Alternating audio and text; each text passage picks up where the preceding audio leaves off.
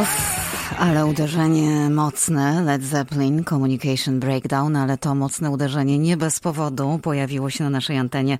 Tak jak zapowiadałam Państwu dużo wcześniej, już dziś rozpoczynamy cykl rozmów z ludźmi naszego radia. No i rozpoczynamy od mocnej rozmowy i od, no co tu dużo mówić, naszej gwiazdy. Marcin Jakobson jest pierwszym gościem tego cyklu. Marcin, cześć. Dzień dobry.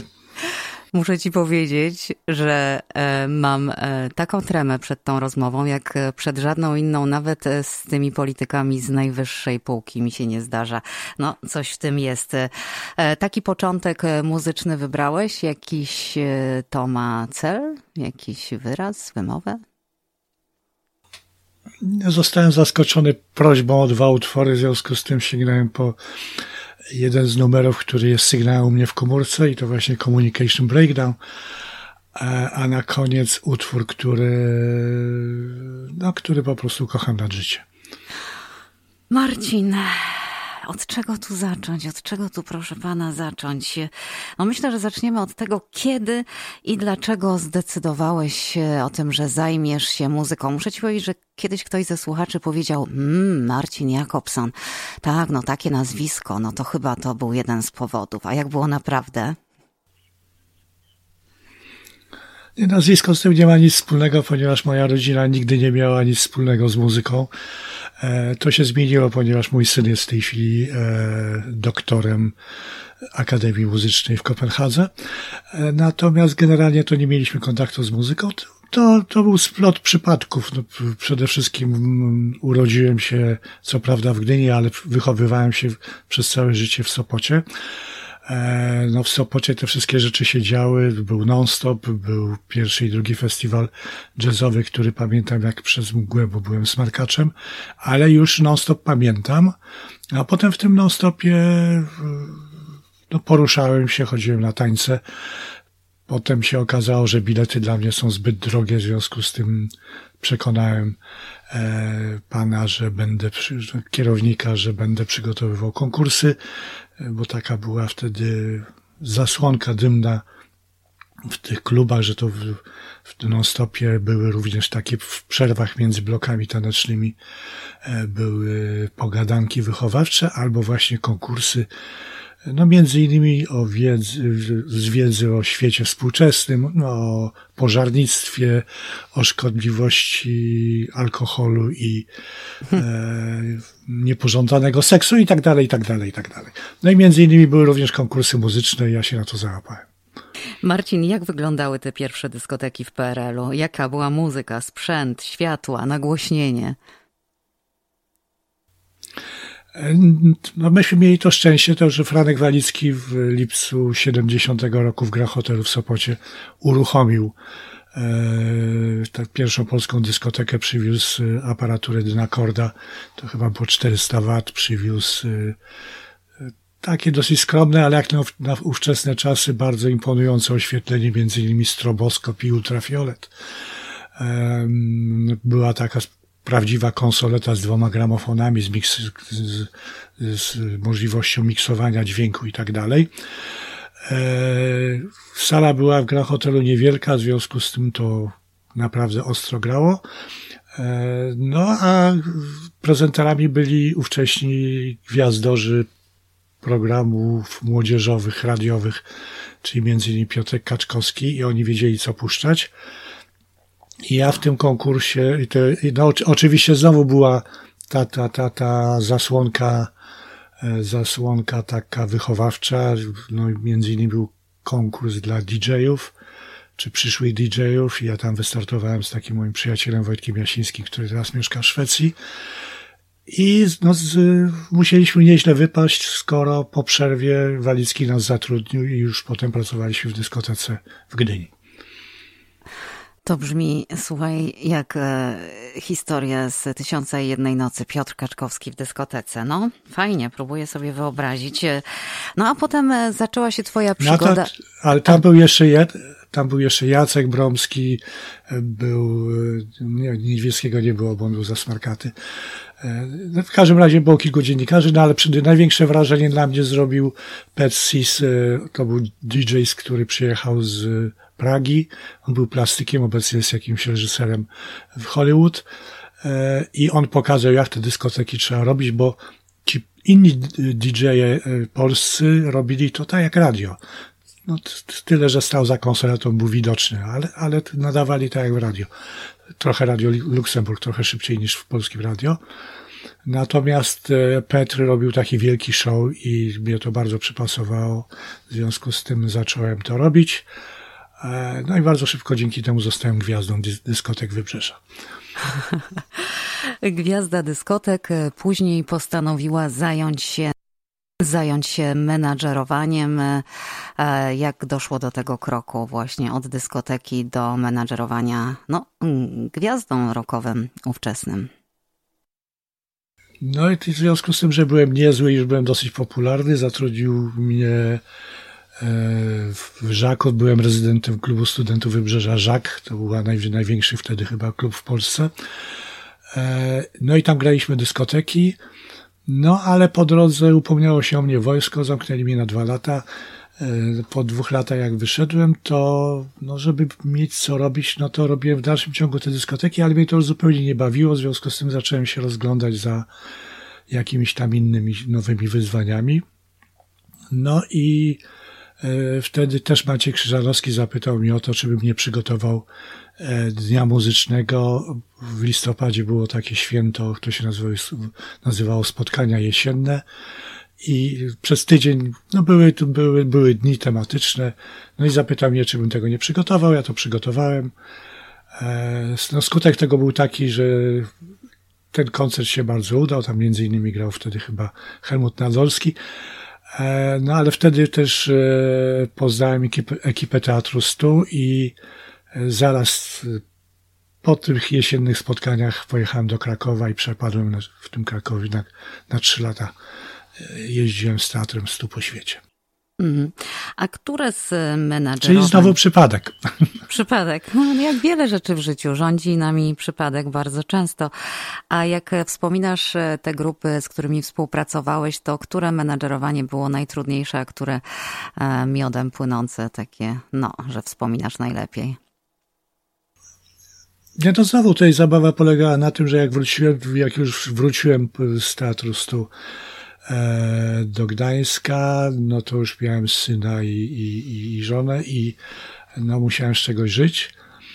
No więc zacząłem pracować w Żaku i e, tam była taka grupa, która przygotowywała się do wyjazdu na kontrakt na jak, do jakiejś restauracji czy do jakiejś knajpy na zachodzie. Ten zespół nazywał się Baszta. Moim zdaniem grali bardzo dobrze, nowocześnie, więc im powiedziałem, panowie, zgłosimy was na jazz nad Odrą. Oni powiedzieli, w życiu, przecież żeby grać na jazzie nad Odrą, to trzeba wymiatać, a my jesteśmy no, takimi przyszłymi klezmerami. No i w związku z tym z moim bratem bez ich wiedzy zgłosiliśmy ich na festiwal Jazz nad Odrą. Tak jak zostali zaakceptowani, pojechali i tam mieli bardzo poważne szanse, ale siły nadprzyrodzone spowodowały, że tego festiwalu nie wygrali, tylko dostali wyróżnienie. No jak dostali wyróżnienie, to się pojawiły propozycje grania e, koncertów w Polsce, w związku z tym się nimi zająłem i zacząłem z nimi jeździć po Polsce. No i to, to był taki pierwszy krok, no a potem to już się posypało. Natomiast Takie... pytanie, na pytanie, e, pytanie, co było najłatwiej, naj, najlepsze, się z wszystkimi bardzo dobrze pracowało. Ja generalnie mam coś takiego, że nie, nie umiem robić rzeczy na siłę. Jeżeli przestajemy, przestaje być między nami chemia, to, to, to, to po prostu się rozstajemy. E, stąd z niektórymi pracowałem dłużej, z niektórymi krócej. Na pewno najbardziej fascynujące było, e, była praca z dżemem, ale też chyba najbardziej kłopotliwa Natomiast największe nauki wyniosłem z pracy z zespołem Krzak, który, z którym zacząłem pracować w momencie, kiedy oni już byli gwiazdą. I się musiałem szybko nauczyć tych wszystkich rzeczy, e, które, na których to polega, na czym to polega. No i tak to działało.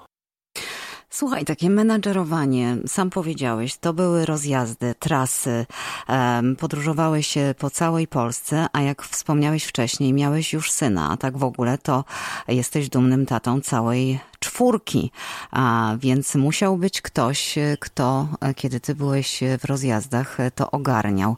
To oczywiście była rola twojej żony. Takie prywatne mam do ciebie pytanie, gdzie, gdzie znalazłeś taki skarb? E, oczywiście przez przypadek. e,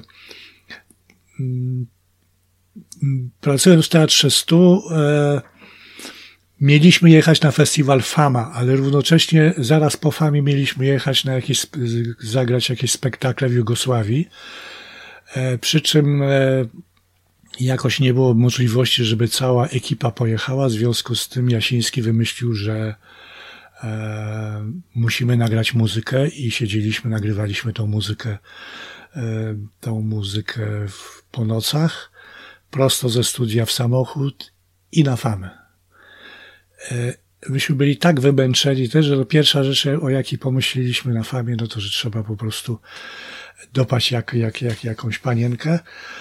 E, no, więc rozglądałem się bardzo intensywnie, no i okazało się, że no, wypatrzyłem kobietę, której nie dopadłem, a która została moją żoną.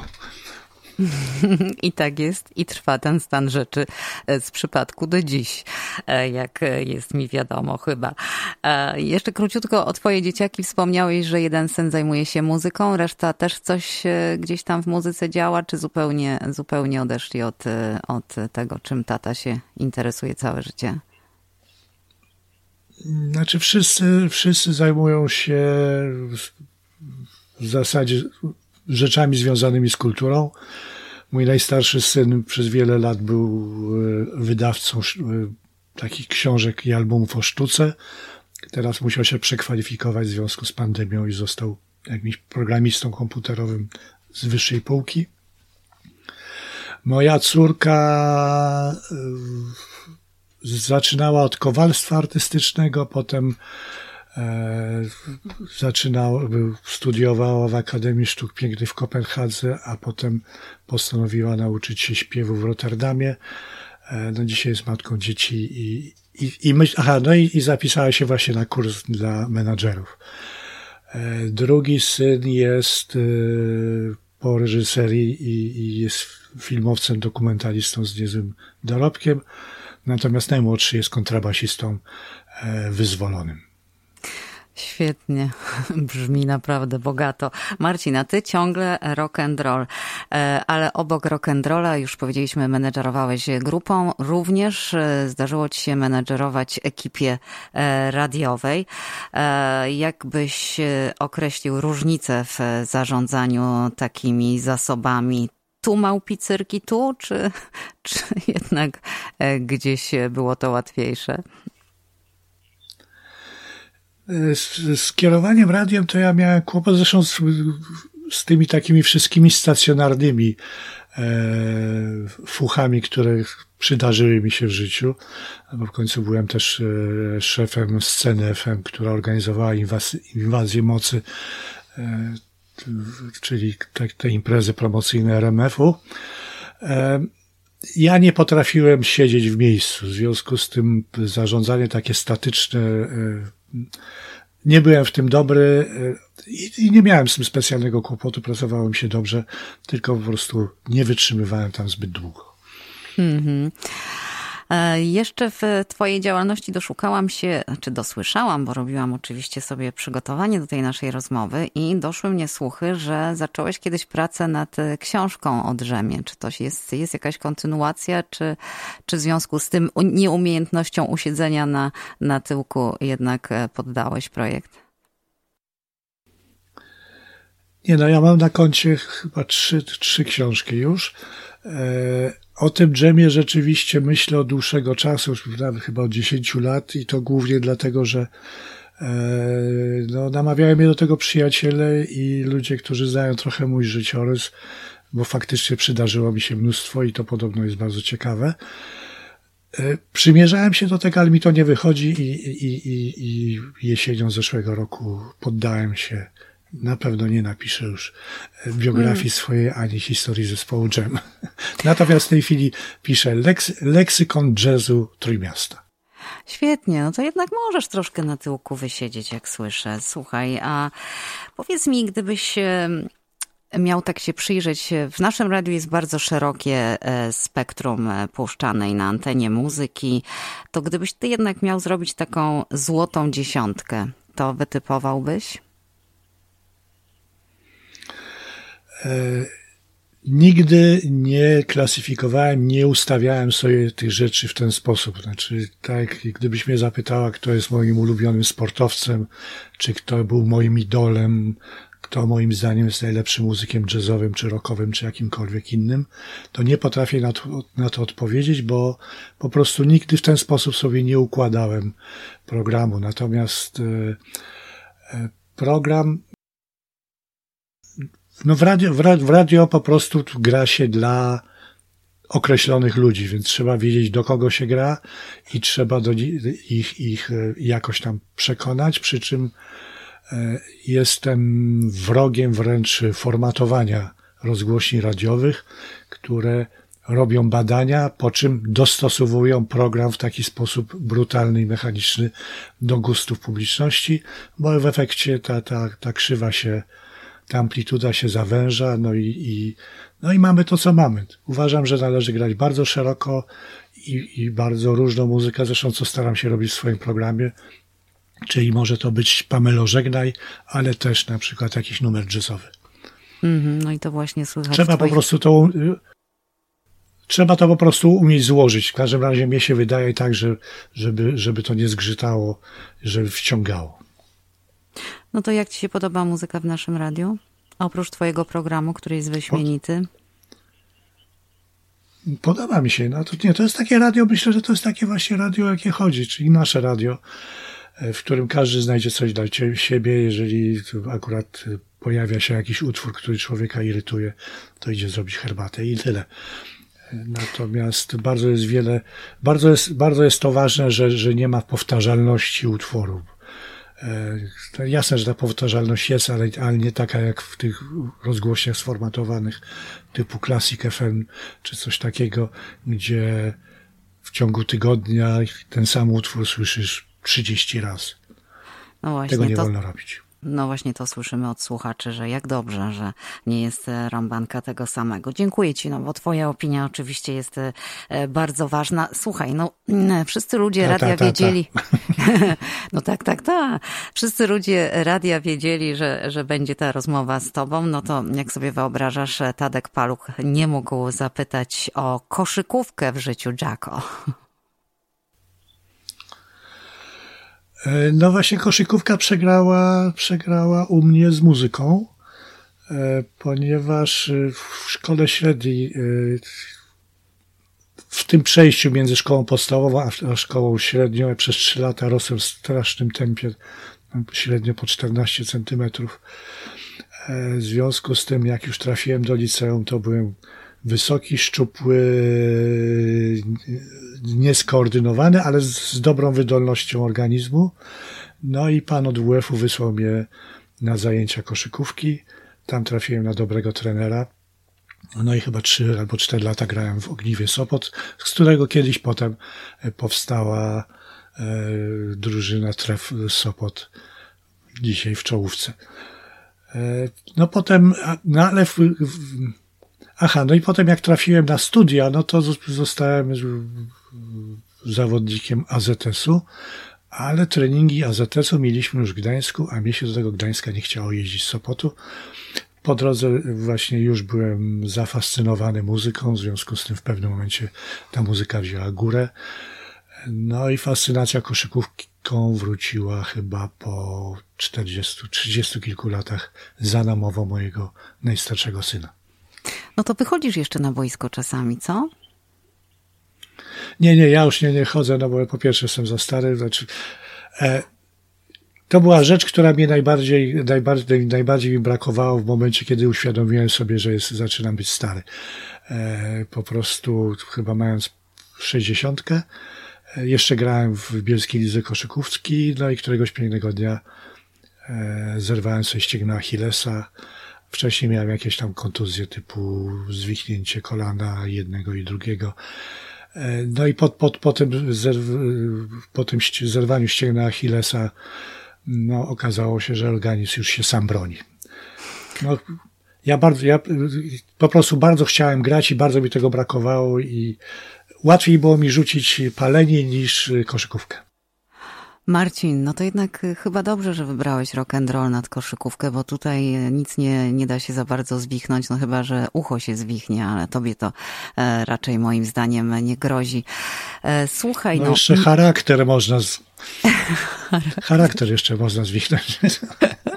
Może być i tak. Marcin, a, słuchaj, no mam nadzieję, słuchaj, mam taką prośbę do ciebie właściwie od siebie i chyba wszystkich e, słuchaczy, e, że może jednak zmienisz zdanie i wrócisz do pisania tej książki, ale bylibyśmy ciekawi. Za biografię się nie bierz. Ja myślę, że o tobie e, biografię twoją ktoś napisze.